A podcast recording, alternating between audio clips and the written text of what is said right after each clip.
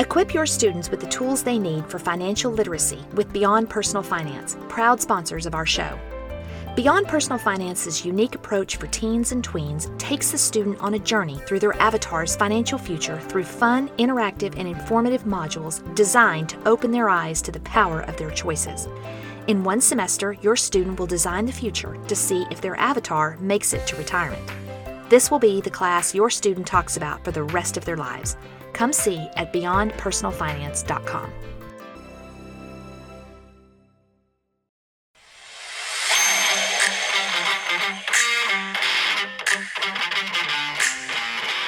Hey, welcome to It's Not About Money, the money podcast for intentional parents, a production of the Ultimate Homeschool Podcast Network. My name is Matt, and I'm here with my lovely wife, and Lovely. lovely, and artist of adulting, Charla McKinley. Hey, everybody. Today, Charla, we're going to be talking about responsibility. Yes, huge. I, I know that's a huge concept for you, and I, what I've picked up in the first few first few podcasts is that there's usually a list. It- do we have a list for our listeners today? There is a list, but it's Yes! it's a, look, it's Another a list. roadmap. It's a roadmap. Oh, okay? you've renamed the list a roadmap. well, it's Totally different than a list. If you've been getting our list on the website or on the show notes, prepare to be disappointed because today is a roadmap. no, it's res- a list it- on a map. Is it called the responsibility roadmap? Something Yes. with some alliteration. Yes. Nice. I love that. I love a, I love alliteration. Well done, Charla. Thanks. So, as the artisan of adulting, it is my mission to help parents raise kids that are ready for adulting when that day comes. And the only way to get them ready is to gently transition the responsibilities for their life over to them during the years when they are at home with us. There are so many tasks that we do as an adult that we just take for granted because we've been doing them for years. But our kids, this is all new territory. Um, I even have a list. It's not this one, but hmm? it's a, it's a list Another list. yeah, of 28 you have a essential list skills. 28 essential skills that our kids have to have uh, before they walk out the door. And I'm, that, that's not what we're talking about today. I'll have that. You're teasing the list. Well, no, it's not even that. It's just that 28 is a lot. And, you know, I had a friend, poor sweet lady, who was having her son listen to how to uh, podcasts on their way to college because No, she. you're making that. No, you are making that up. I'm not. It's just that it occurred to her. That's the wrong time to do this. That is correct. It occurred to her that, oh my gosh, I didn't tell him how to change a tire. So here they go. They're started listening to these podcasts on the way to college. That was a Um, miserable ride. well, it, you know, I'm not sure, but um, you know, you just uh, clearly on the way to college is probably the bad time. But just really all the teenage years when they are a little more grumpy than you would like, they are a little bit more distracted, they are way busier.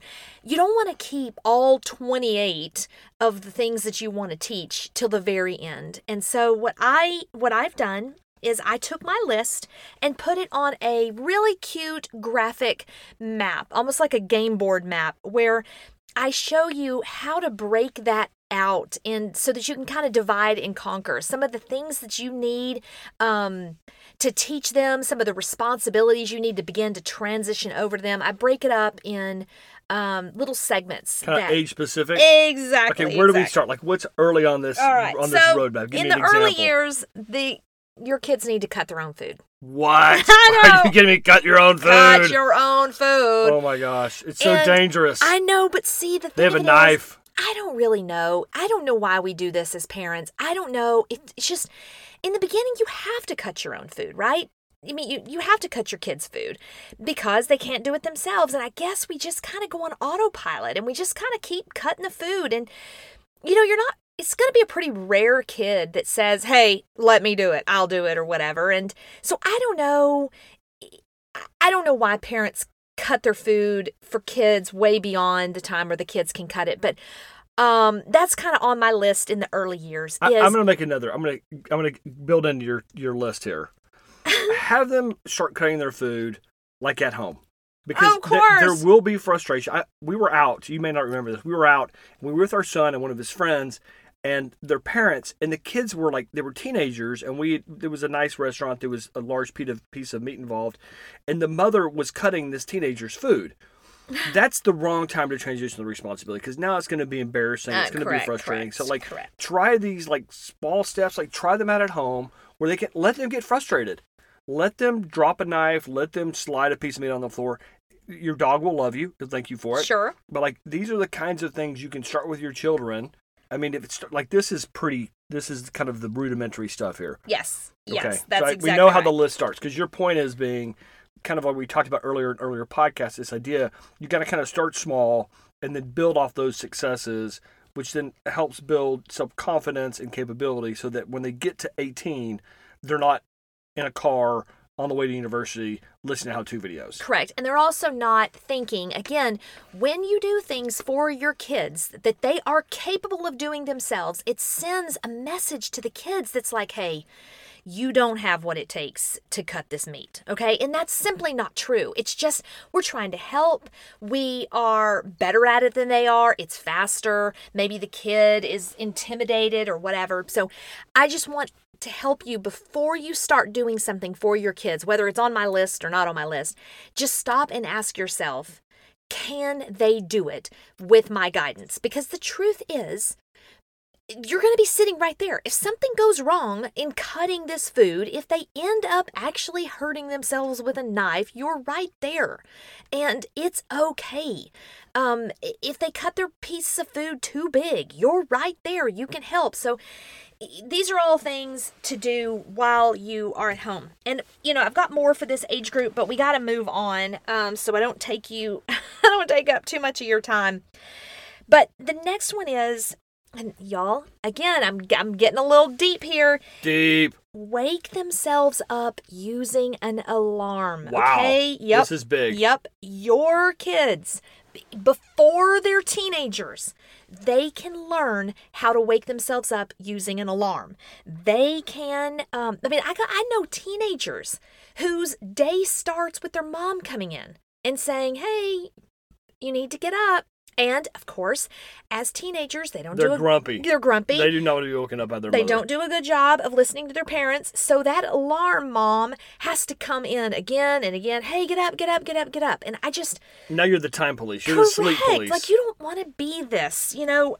So and you're not going to be there in college. You're going to have to. They are going to have to learn this skill at some point. that is correct. And as much as you would like to think that the you know they're just gonna turn 18 and and learn these things out of necessity while it is kind of true that if you wake them up for all 18 years and then they walk out your door and they wake themselves up the first time it will be harder and they will um they might miss an important class.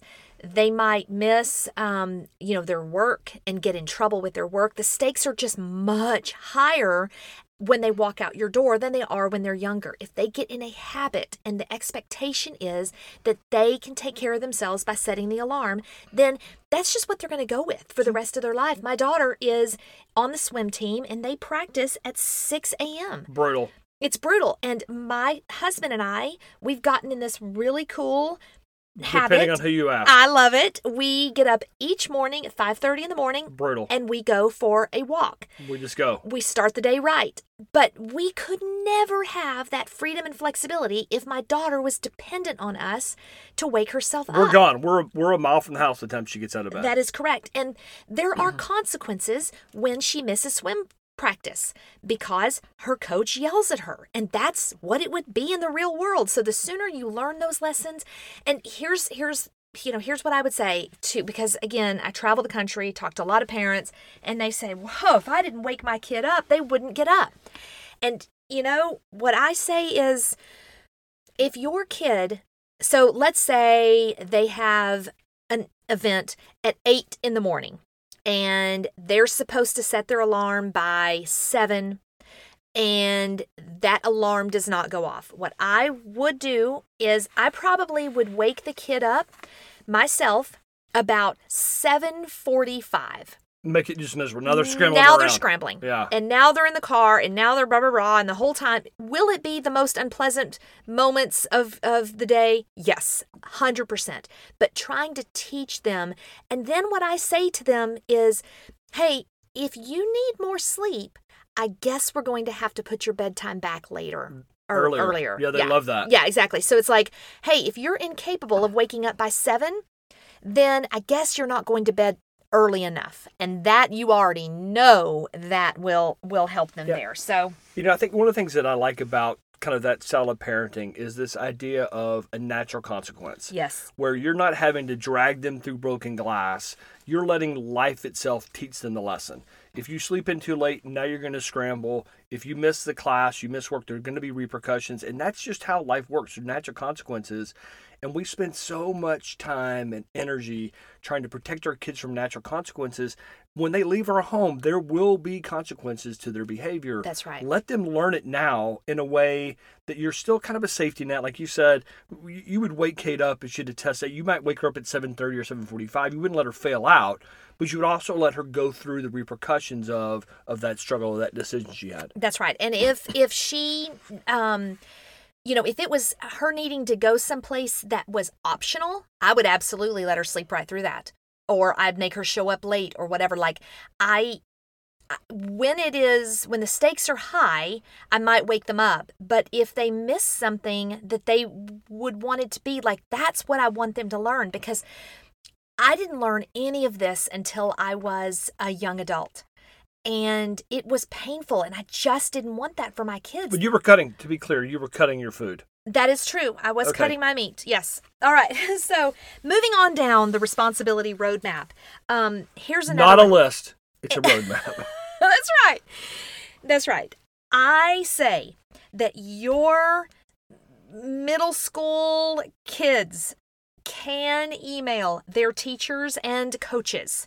Um, as a teacher myself, I will sit right there in my class watching kids have their phone. They're interacting on their phone. But then these same kids, maybe a couple of weeks down the road, I'll get an email from their parents saying, Hey, Johnny won't be in class today. And I'm thinking, why can't Johnny send me that email? So, what I do instead is at the beginning of each semester or class or, um, you know, season, whatever it is, I will email the coach. Normally, you know, when the coach or the teacher sends out a, hey, this is how it's going to go, I will respond right back. Hey, my name is Charla. My daughter Kate, my son Jack is thrilled to be a part of your activity. From here on out, you will be hearing directly from one of my children um, with regards to uh, their attendance or any questions they have or whatever. Um, so I, I'm going to, you know, duck out of the communication chain.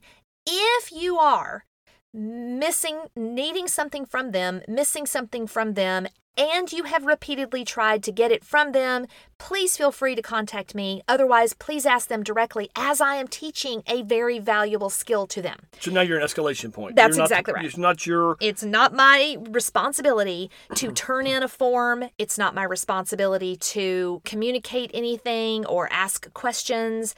Um, it's their responsibility, and if they miss it, then there is repercussions. And usually, the coach and teacher are on board. They love this process. They respect it, and if they ever do, they know that I'm not ignoring them.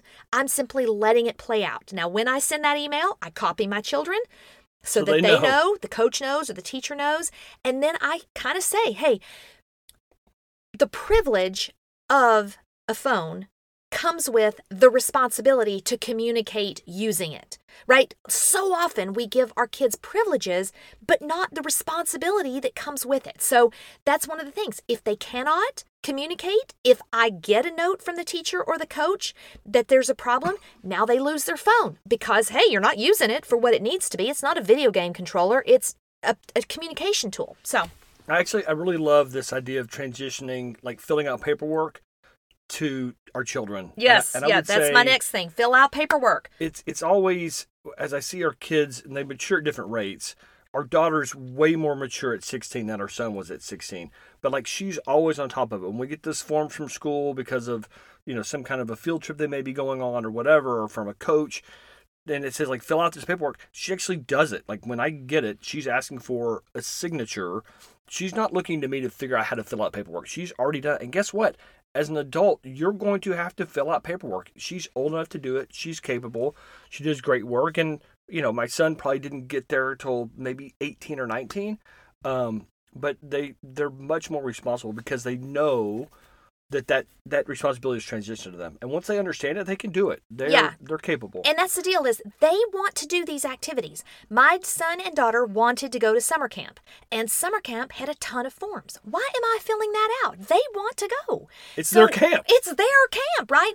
And so much of that information is so irrelevant to the camp anyway that it's really okay if they don't get it 100% correct. So what I do is I fill out one form that generally asks the typical form questions, emergency contacts, uh, insurance policy, or whatever. And then I fill out one form. I did this many years ago, and then I made a copy. And we just kept that as the key. So any form that came in, they had to use the key to fill out the information. I was no longer responsible for doing that. It took a thing off a to do list, but it also taught them hey, this is your life and you own it. And that mantra and gets them ready for reality and for adulting. And that's what it's all about. all right well we don't want to run long here today um, i know you guys are all excited about getting the latest list also known as the responsibility roadmap you can do that at our uh, podcast website it's not about money podcast.com uh, and you can also sign up for our show notes and have those sent to you each week and until we talk again i hope you guys have a good one and we'll be dropping our next podcast next wednesday That's right. See you then.